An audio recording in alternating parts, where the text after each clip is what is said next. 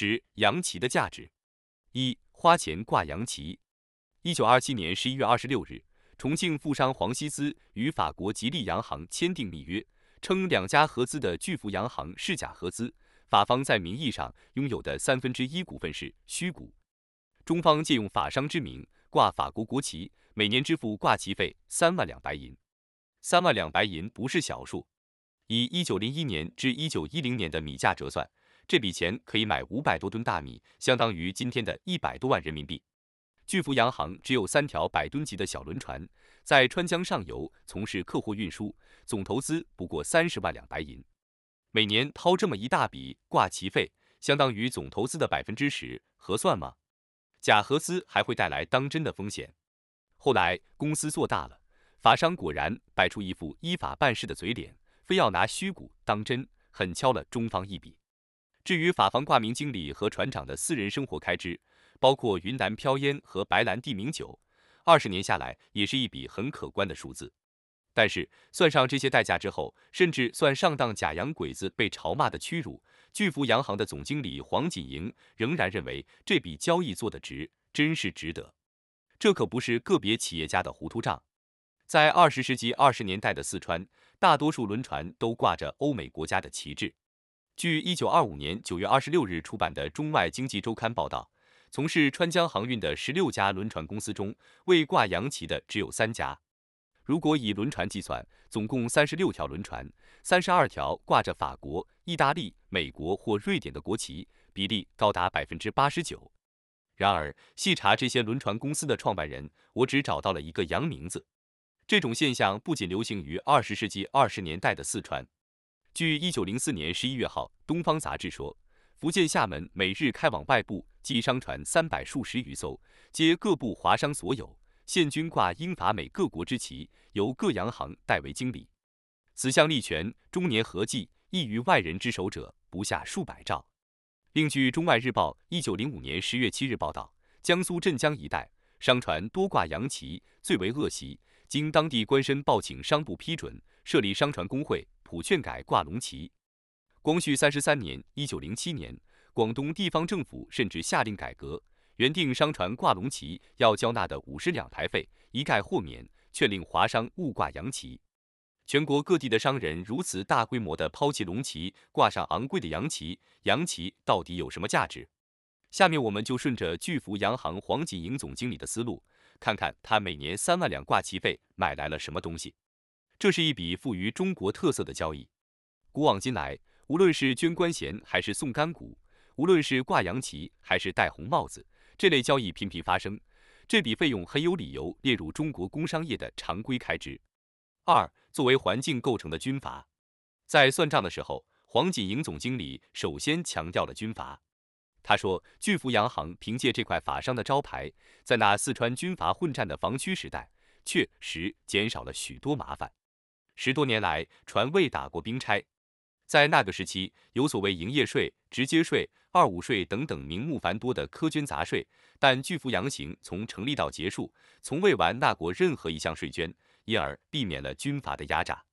这段话涉及到两项可能的损失：一是当差，二是苛捐杂税。如何估算这两项损失的潜在数目呢？比照未挂洋旗轮船的遭遇，我们可以看到损失的影子。蜀江公司成立于一九一五年，有一条元几号轮船。由于官府刁难、土匪堵截、负债累累，股东们都躲了起来，只剩下出资最多的马泽清苦苦支撑。一九一七年，川军与滇军开战，滇军便把元几号扣下当差，半年后放归。返回重庆后，北军又扣船运送军需。北军撤出四川，元几号刚刚开始在重庆、宜昌之间运营，又被宜昌的北军扣用。无奈之中，马泽清邀请法商麦斯洋行入股。投资两万两，在上海登记注册，蜀江公司改成麦公司，元几号也挂上了法国国旗。一九一九年回到四川，次年川军和滇军再次开战，重庆卫戍司令王文华又把元几号扣作军用，结果法国领事出面交涉，军阀被迫放船。当时由于战事不断，交通断绝，元几号成了唯一安全运营的交通工具，生意红火之极。八个月之间清偿了以往的债务。还有数千两银子的利润，这时候，以前退避的股东们又回来了，要求购回外股，从大中银行贷款二万两退还麦斯洋行。麦斯洋行退出后，麦公司改成大中银行行业部。不久，大中银行倒闭，作为大中银行的债权人，军阀杨森没收了元济号，改作兵船。一九二二年，元济号随杨森部开往宜昌，船只朽坏，不知下落，蜀江公司随之消亡。由此看来，杨琦是抵御军阀的保护伞，有则兴，无则亡。这种现象不仅出现在四川。据观测贸易统计及报告说，一九二零年下半年，广州发生战事，军人纷纷蜂拥轮船，遂令全行如患瘫痪，租金极难追讨，是以船东受亏甚大。据湖南岳州口岸岳阳报道，本年一九一六年贸易有数次因军队运输扣留华商船只。大小火轮及民船全充军用，遂陷于停顿地位。终有一次，被扣之船停泊江岸，延长几级三里，为时有数星期之久。一九二三年，广西梧州口岸报告说，中国航务中人因感受军队不时封船之痛苦，遂相率头挂洋旗，集资保护。于秋季本口商务恢复之际，多数划船已改立英图国籍。这些报道大体可以表明。仅仅军阀扣船当差这一项，就足以造成航运公司亏损，甚至可以要公司的命。优胜劣汰，中国的旗帜被淘汰出局，只是时间早晚的问题。黄总经理说，他们挂洋旗十多年，没有向军阀缴纳过苛捐杂税，这项权利又值多少钱呢？我试图计算，却算不清楚，只能抄录几段原始资料示意。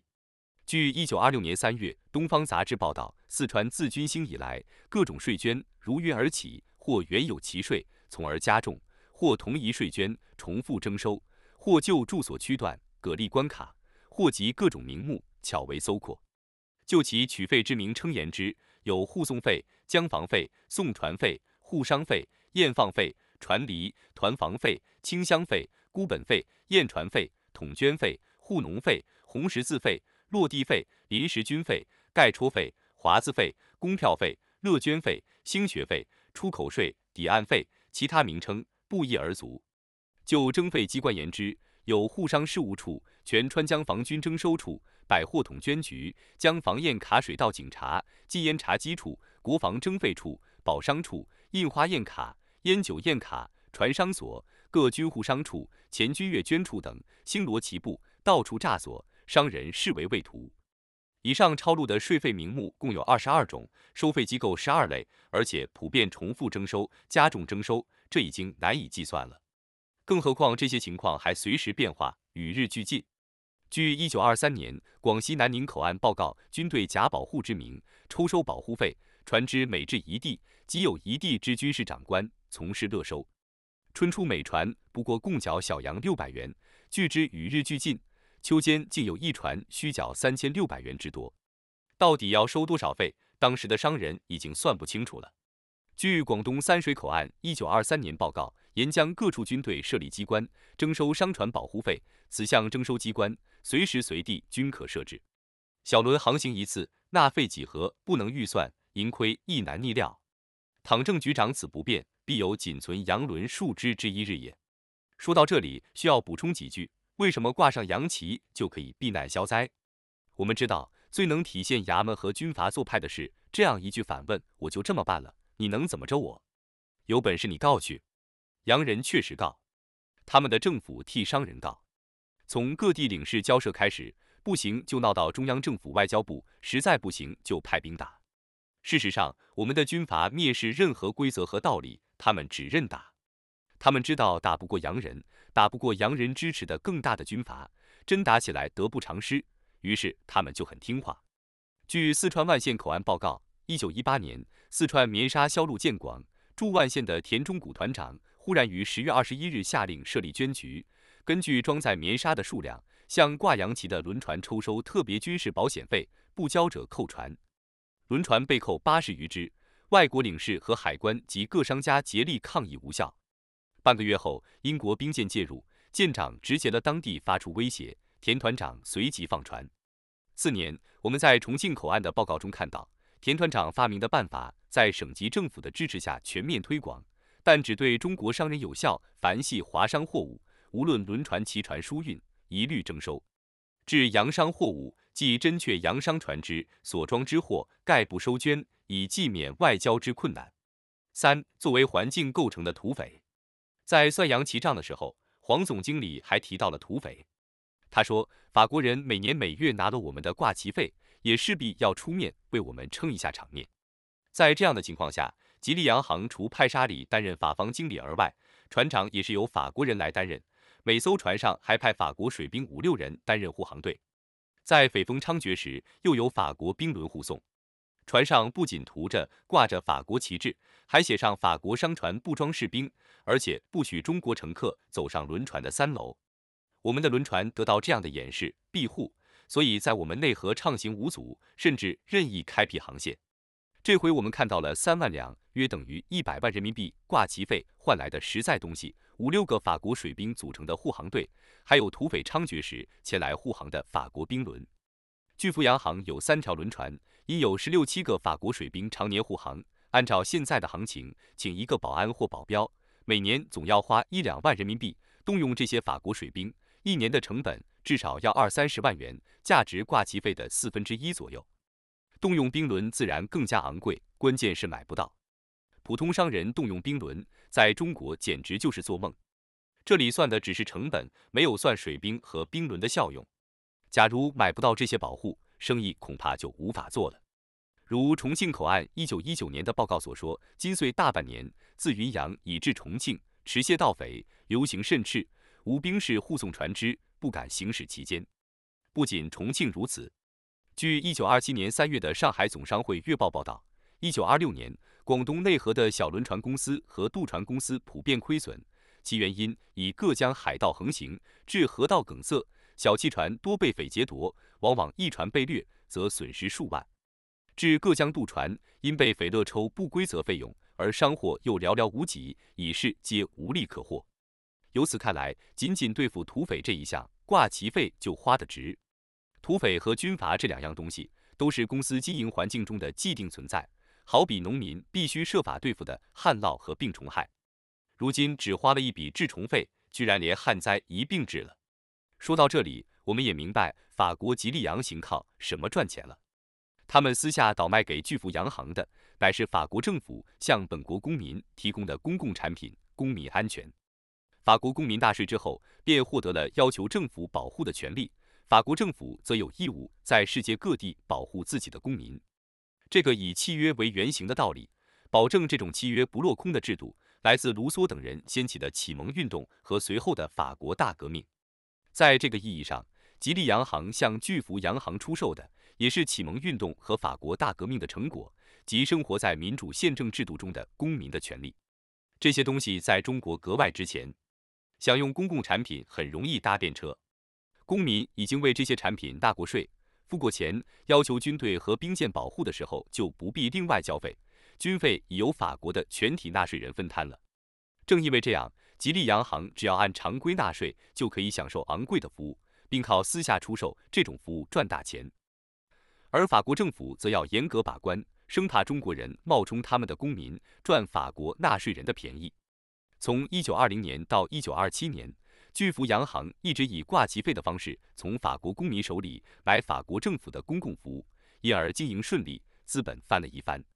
一九二七年，法国政府察觉了他们的猫腻，声称他们的公司不合规矩，不能享受法国的保护，必须改成股份制公司，法方的股份必须占到三分之一以上。于是出现了本文开头描写的场面：吉利洋行和巨福洋行签订了一份合乎规矩股份公司的章程，法国吉利洋行的股份占三分之一。同时，双方又签订了一份密约，声明法方的股份是虚股，实际上仍然维持挂旗费交易。从清末开始，欧美国家的公民就开始向中国船商出售自己的公民权利，后来竟发展为一项产业。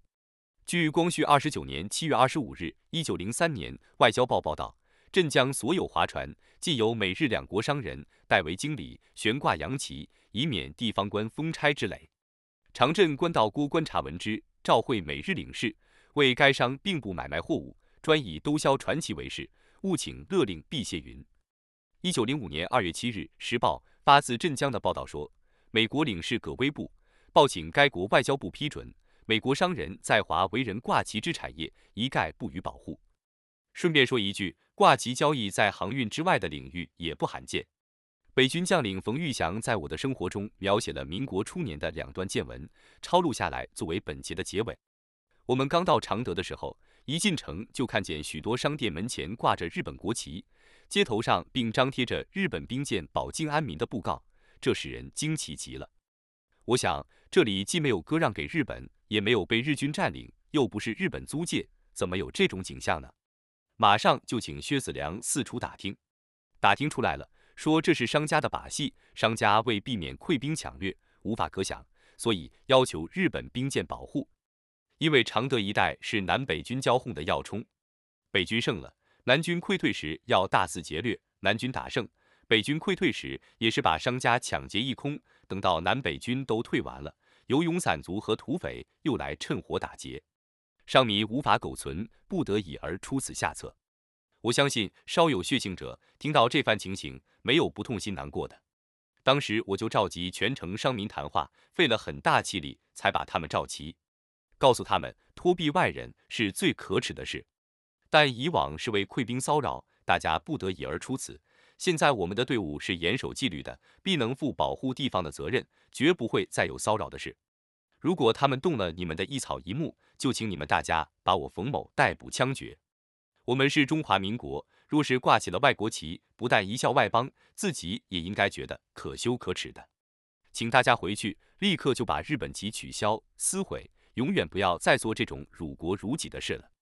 当天晚上，街面上的日本旗统统撕毁，同时又去找来日本兵舰的舰长，质问他们为什么要在街上张贴那种布告。那舰长说：“这是贵国的人民要求我们做的，不过总觉得很是遗憾。”说得很委婉客气，也就只好不加深究，只把那些布告派人撕毁，不许他们再有这种侵害我国主权的不法行为。至于那些日本旗从哪里来的呢？查询的结果知道是城内一家鲁东洋行出卖的，但这所谓洋行只雇佣一个日本浪人做着幌子，其实店老板却是中国人。我派人检查他的账目，上面写的明明白白，每面日旗的价钱有三元的，有五元的，有十元的。有百元的，有多至二千元的，把老板和那做幌子的日本浪人都抓了来，问老板可以做这种欺骗商民、侮辱国家的无耻买卖。他说，因为有人家需要，我们所以办这个货。问那日本浪人，答说，老板每月花五十元雇佣我，我是为的生活。他做的什么事，我也不知道。我说，你两个都是奸鬼，没一个好东西。当即把那日本浪人驱逐出境，店老板看押起来。当日查看账目，共计卖日本旗所赚的钱在六七千元以上。我即找来地方正身，迫令老板交出那款子，交由绅士们收存。那时常德城内街路不平，地方污秽，乃用此款为修路浚沟以及清除秽积之用，把地方上整理的一新。人民被军队逼得无法自存，因而请日本兵舰保护，买日本旗悬挂。这当然不是人民的错，可也不是士兵的错。罪恶在谁身上呢？第一是在段先生、北洋政府总理、尹者等的身上，这就是他们武力统一的迷梦的结果，这就是他们穷兵黩武政策的赐予。第二就在那些军队官长的身上，大官们自己胡作胡为，不肯管也不能管那些下级官，下级官也就不管士兵。上梁不正下梁歪，这是当然的道理。当权执政者的责任是福国利民，军队的职责是为国保民。但是他们却一反其道，把人民逼得上死路，逼得他们出卖国籍，不愿做中国人，要求外国人来保护。我把这事办完，越想越是悲愤，多天还是恨得牙痒痒的。稍后，冯玉祥又写道：“张敬尧都乡二年多，真是三千万的湖南人民日处火热水深之中。张敬尧军退到越州，沿途烧杀淫掠，当地人民为之如虎狼，纷纷到教会中躲藏。”张军知道，冲向那教会搜查，一位美国教士上前拦阻，乱兵即将此教士枪杀。这事传出去，激起美人愤慨，当派武力前来镇治。那美舰从上海起定，以最大速力驰向越州，显其威风，志在沿途江中冲翻了许多民船，许多无辜人民受灭顶之灾。这一方面是美舰不能处之镇静沉着之咎，但一方面也是张敬尧军所间接赐予人民者，这真是可耻可恨的事。看看人家军队保护他的人民是怎样的精神，但中国军队不但不能保护中国的人民，反倒欺凌之、虐杀之，而屈之托庇于外人，又将此外人一并杀之，而使将船中人民受此无望之灾祸。这样的军人还让他高高在上的当督军，是什么缘故？只因为他是老段的学生和同乡罢了。由此看来，中国人民挂洋旗、入洋教，却有一番不得已。这是寻求不被人任意宰割的基本权利，寻求对人民负责的政府和军队。四、作为环境构成的贪官污吏。黄总经理在算洋旗收支账时，考虑到了军阀、土匪，也考虑到了作为竞争对手的船户和船工。但他没有细说衙门和官吏。巨富洋行创建于清朝倒台之后，军阀土匪横行中国，暂时抢了贪官污吏的风头。在正常情况下，这个因素对企业盈亏的影响甚大，我必须替他补上。宣统二年（一九一零年四月），御史董秉言上奏说，上民在缴纳厘金的时候，要遭遇许多虚索流难，譬如一船到卡未完离以前，必须花钱报到，名曰挂号。寄完离之后，又需花钱请行，名曰打号，否则将船扣除不得行，视为虚索一类。又如一货到卡，出卡既已全完，至中卡必照数而一加，名曰补票；中卡业经补过，到末卡又必照数请益，名曰加票。否则将货盘查，必至积延十日而损伤更多，视为刁难之类。此外，如任意取货，曰刁光；无故调钱，曰加水。强明偷漏而易罚，妄指用武而充公，种种节外生枝，无非于中取利。虚所流难伤民的，不仅是里卡税务官吏，从上到下，每个有伤害权的衙门和官吏，都在努力行使这种权利，攫取尽可能多的利益。李作栋在《新集实务汇通》中说：“无论铁路、矿物、内河轮运，中国人办都办不成，洋商一出面就办成了，于是华商必须依附于洋商。”即使股份全是华商的，如果不挂洋旗，不找一个洋商出面，已经办成的事也必然失败，或督府流难，或州县流难，或某局某委员流难。有衙门虚索，有局员虚索，更有幕府虚索、官亲虚索。不遂所欲，则加以拦言，或为其资本不足，或为其人品不正，或为其章程不妥，或为其与地方情形不合，或为其夺小民之利，夺官家之利，内合行轮。或为爱民船，爱离金，凡待华人莫不如是。一九零五年七月十九日，《中外日报》上登了一条消息，其中有一段中国商人朱立兴诉苦的文字。他说：“我是徐州人，以贩运油、酒、饼、豆、牛皮、猪脂、枣梨、鲜果为业。虽然照章纳税纳捐，依然屡遭阻挠虚索。为悬挂洋旗者，彼不孝之徒，皆畏之如虎，不敢扰害。且洋票经过捐卡。”验归皆有减折，华票则格外留难，私费则转型易重。若不及早挽回，事不至尽为洋商不止。商等情愿悬持商旗，以振我国之威，而度外夷之弊。但仅悬商旗而无保护实据，仍不足以抵制洋商。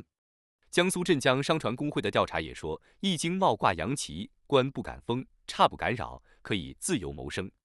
想想看，只要高高一挂，就可以自由谋生了。就可以下注贪官污吏了。这样的旗帜，叫商人如何不向往？且不论军阀土匪，仅仅在船商与官吏衙役的关系方面，洋旗的有无就可以决定企业的盈亏以至生死。黄总经理的一笔钱已经买到了三样东西，似乎每样都值三万两。五，作为环境构成的木船船帮，黄总经理算的另一笔账，牵涉到与木船船户和船工的关系。他写道。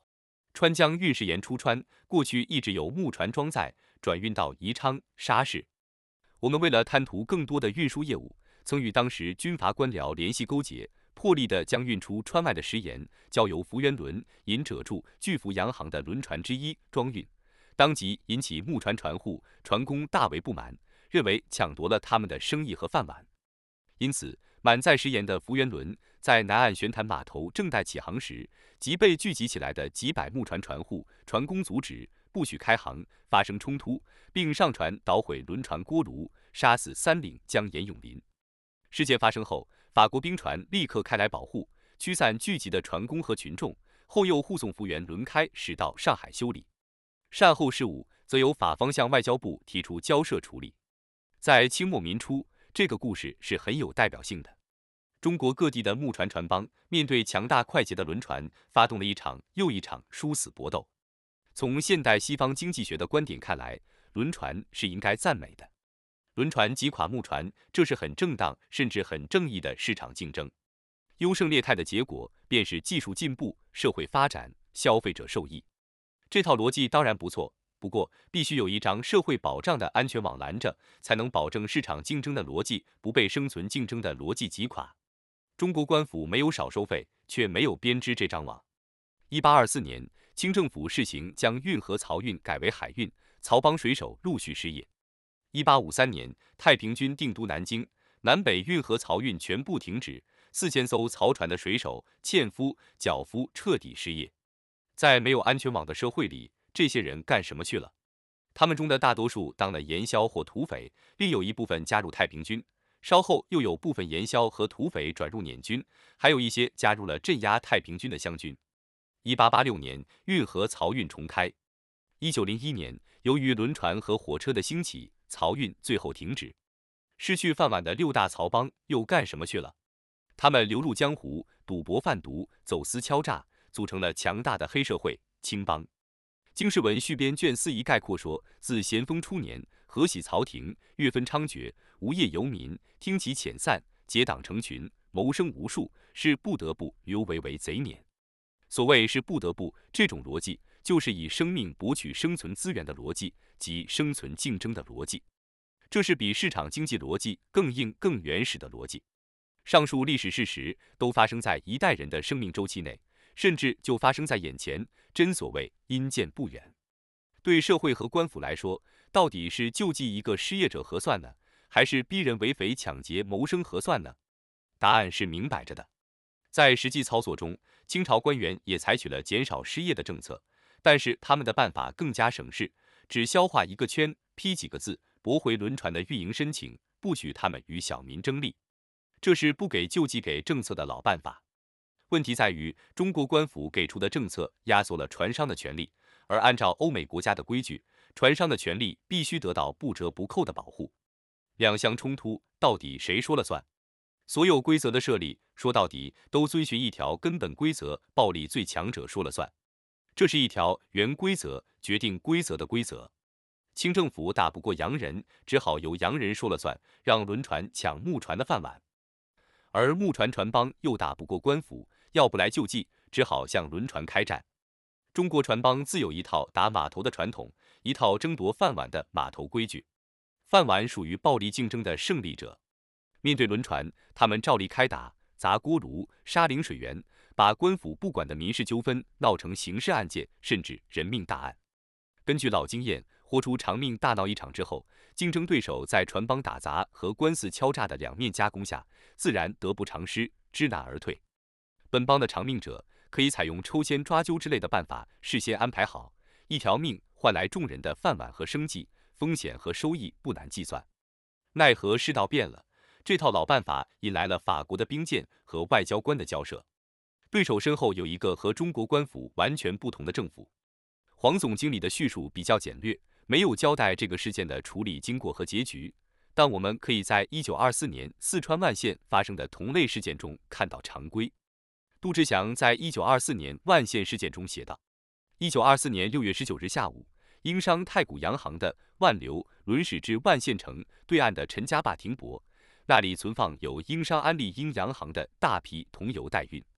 安利英洋行的这批桐油本已由万县的川楚船帮承揽，全部用木船装载从万县运出川，但当万流轮移靠岸，安利英洋行的大班美国人好来立即出现在陈家坝码头。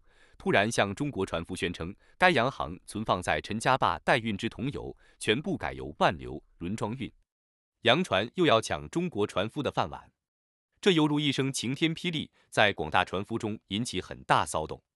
川楚船帮会首相毕奎等代表广大船工出面与好来交涉，提出在川楚船帮未承揽到其他货物装运时，要求这批桐油仍由该帮木船装运，以维持广大船工生计。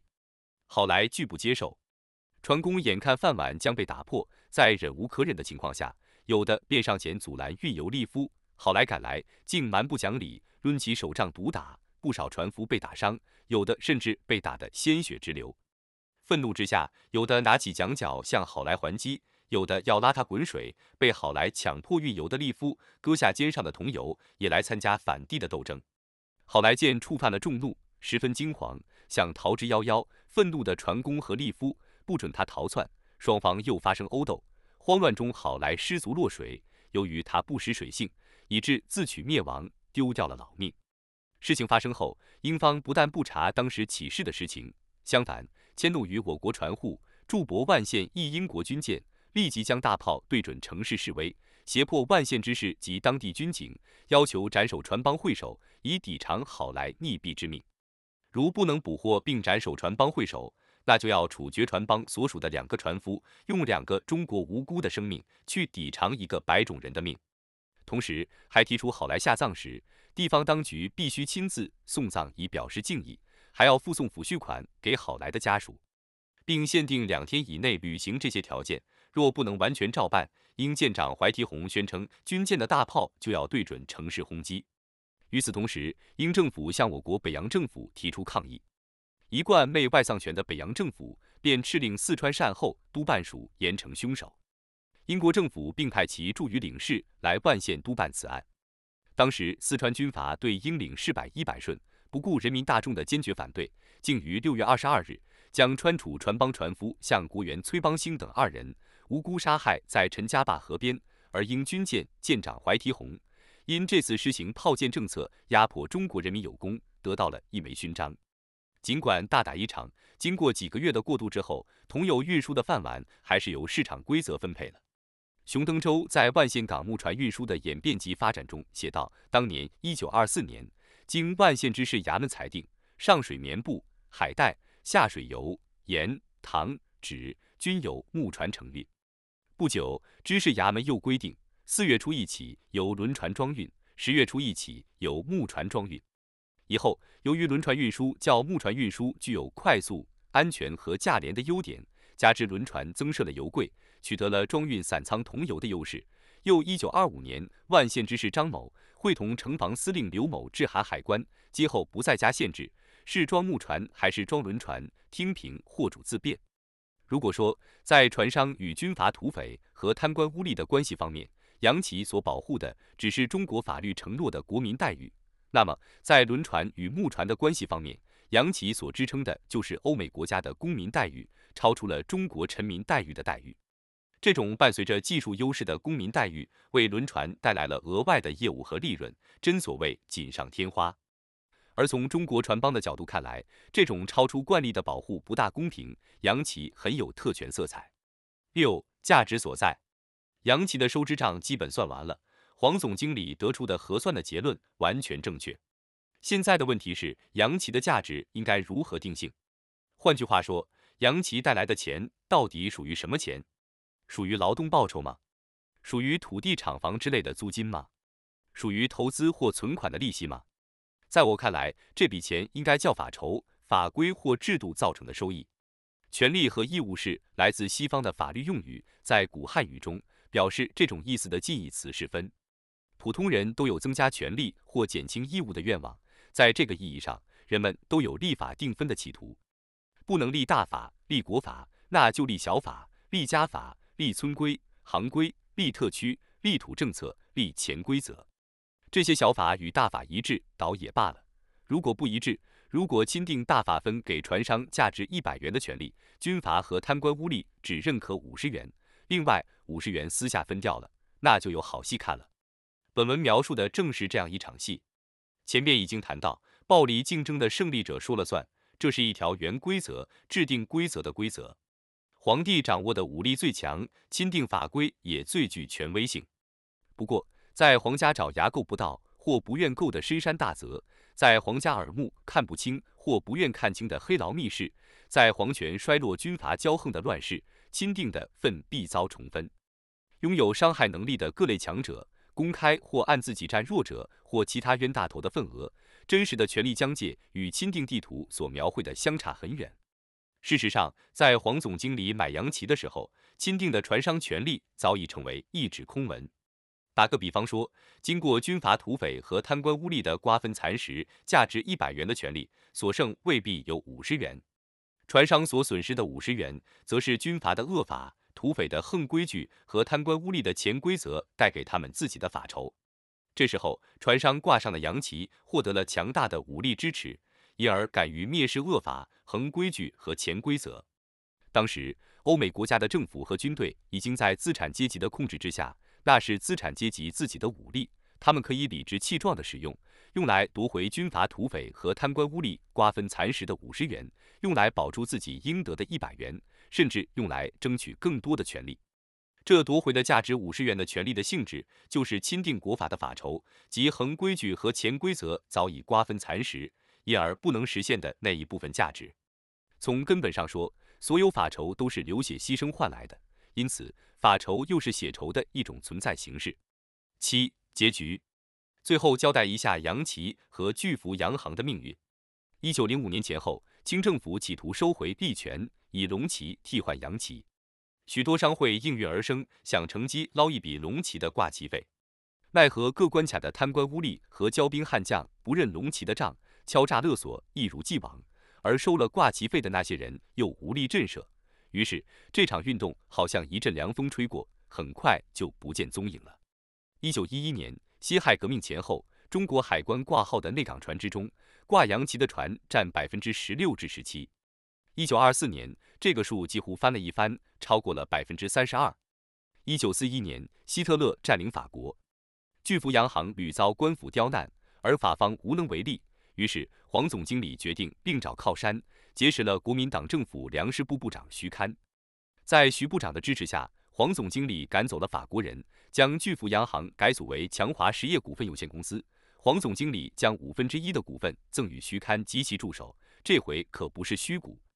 借助国民党高官的势力，强华公司要钱有钱，要货有货，要船有船，一度高速发展。徐堪为了加强控制。派亲信王孟范出任强华总经理，黄锦莹退居副总的位置。王孟范上任后，大量安插私人机构，臃肿，开支庞大，公司负债累累。一九四九年，国民党战败溃逃，共产党建国后，强华公司在反五毒运动中挨整。一九五二年五月，强华公司申请公司合营，改组为川江轮船公司。一九五六年，公司合营川江轮船公司，并入长江航务局。这家由民族资本家创建的公司，在三十六年的航程中，几经改头换面，终于完成了彻头彻尾的改造。二零零三年五月八日，